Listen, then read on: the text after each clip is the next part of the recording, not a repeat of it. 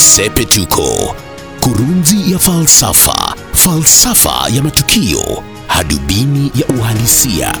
Ukienda kwa wakwe, andamana na vijana wenye sura nzuri.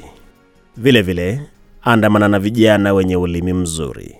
Ni kanuni hiyo ya maisha ambayo yeyote anayeleta posa hafai kuisahau daima. Hata kama wewe mwenyewe una sura kama ya kiboko, hakikisha kwamba vijana wote unaoandamana nao wana sura za tausi. Halafu mbali na kuwa na sura nzuri, tunasema kipo kikwazo kikuu kwamba lazima yeyote unayeandamana naye awe mtu wa ulimi wa njiwa, ulimi safi.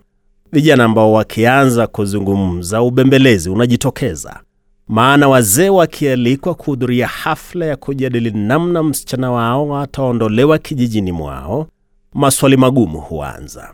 Sasa wewe mwenyewe, hata ukiwa na maneno machache na huenda babako amewahi kusemwa vibaya, vijana wenye sura nzuri ya tausi ulioandamana nao na wanaojua kuzungumza wataokoa jahazi. Watasema makosa yalikuwa ya baba, wala usibebeshwe mzigo huo. Sasa William Ruto na baba wanapokiuka masharti ya korona kuendesha kampeni zao wakipigania kiti cha urais, wamekuwa wakipeleka posa eneo la Mount Kenya kutaka uungwaji mkono wakati wa ndoa ijayo ya mwaka 2022. Sasa Ruto hajawahi kuonekana eneo la Mount Kenya akiwa ameandamana na Oscar Sudi. Ukimwona kule, bila shaka huwa ameandamana na wanasiasa vijana wenye ulimi mzuri. Hapa na pale unamwona akiwa na seneta wa Nakuru Susan Kihika, binti aliyezaliwa vizuri tu. Mara utamwona na Millicent Omanga. Lakini sasa baba ameonekana akiwa njiani akirudi Nairobi akiwa na kijana wa ulimi usiokuwa mzuri, Babu Owino. Alikuwa ametoka kwenye mkutano uliohudhuriwa na magavana wanne wa eneo la Mount Kenya, Francis Kimemia wa Nyandarua, Liki Nyanjui wa Nakuru, Nderitu Mreithi wa Laikipia na Dr. James Nyoro wa Kiambu.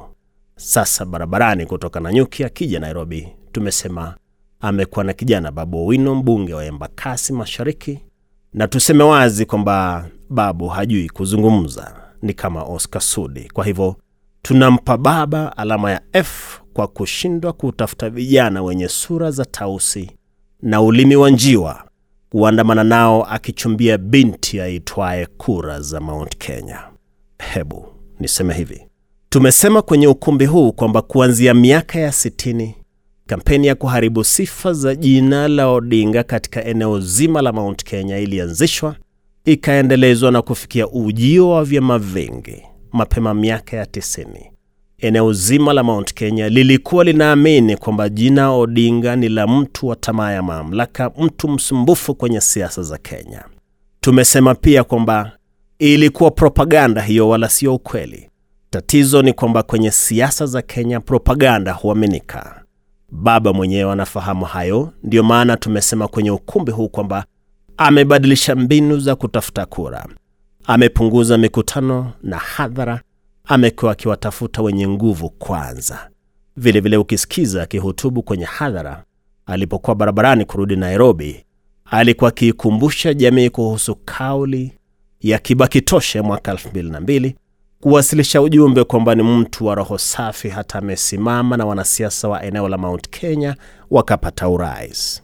Lakini husemwa mawasiliano huwa si matamshi tu watu unaoandamana nao huwasilisha ujumbe fulani. Ndiyo tuulize, mbona Odinga akaandamana na kijana Babu Owino? Tuseme waziwazi kwamba Mount Kenya ikimwona Babu Owino inafikiria yaliyokuwa akiyasema kwenye ushindani mkali kwenye uchaguzi mkuu uliopita mwaka 2017.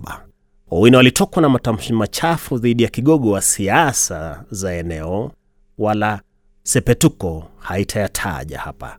Ndiyo tuulize, washauri wa baba wanaamini kwamba matamshi hayo machafu yaliyotolewa dhidi ya kigogo wa siasa za Mount Kenya, Rais Kenyatta, yameshasahaulika katika eneo hilo ama la?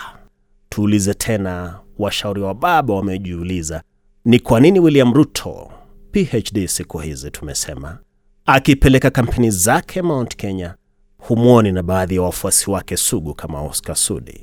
Na ndiyo nitasema hivi, sababu ni ujumbe ambao watu wanapata kando na maneno yanayotamkwa. Tukianza tumesema, ukipeleka posa kwa wakwe, vijana unaoandamana nao wawe wa sura ya tausi, ulimi wa njiwa, na ndilo sepetuko. Mimi ni Wellington Nyongesa. Sepetuko, kurunzi ya falsafa, falsafa ya matukio, hadubini ya uhalisia.